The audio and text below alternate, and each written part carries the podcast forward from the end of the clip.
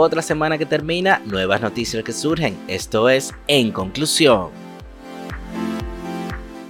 El ministro de Interior y Policías, Yu reveló que la Estrategia Integral de Seguridad Ciudadana, Mi País Seguro, redujo entre 40, 70 y 100% los índices de violencia y delincuencia en los sectores del Distrito Nacional, por lo que ante el éxito, su expansión continuará en gran parte del país hasta cubrir todo el territorio nacional. Diputado por Santo Domingo Este depositó un anteproyecto de ley para establecer horarios escalonados tanto en empresas, centros educativos e instituciones públicas con el fin de evitar el congestionamiento vehicular. El director de contrataciones públicas informó que esa dependencia recibió la documentación vía acto de alguacil con la que se le acusa a la ministra de la Juventud Luz del Alba Jiménez por supuestos actos de corrupción. Las autoridades de salud decidirán si las festividades navideñas del 2021 se van a celebrar bajo restricciones debido a la pandemia del COVID-19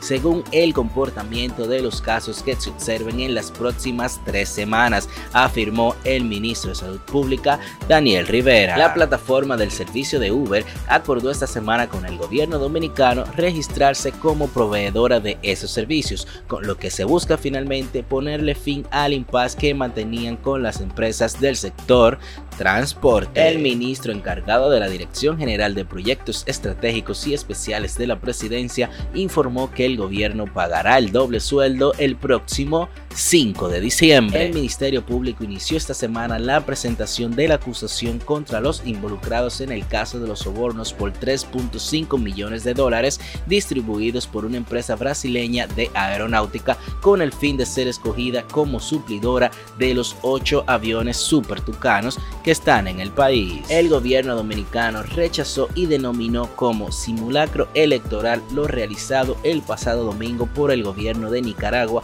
en las que fue reelegido el presidente Daniel Ortega por considerar que este proceso careció de las garantías mínimas necesarias para calificarlo como justo, libre y competitivo. Internacionalmente hablando, te cuento que Louis Rosenberg, el científico informático que desarrolló el primer sistema de realidad aumentada cuando trabajaba en el Laboratorio de Investigación de la Fuerza Aérea de los Estados Unidos, advirtió en un artículo publicado en Big Think de los peligros potenciales que representa el metaverso del fundador de Facebook, Mark Zuckerberg. El costo de los bienes que salen de las fábricas de China superó otros récords el mes pasado, es decir, el problema de la inflación en China está empeorando y cada vez más hay señales de que a los consumidores están sintiendo su impacto. Corea del Sur realizó esta semana la primera prueba de un aerotaxi con piloto en su territorio de cara a estrenar un futuro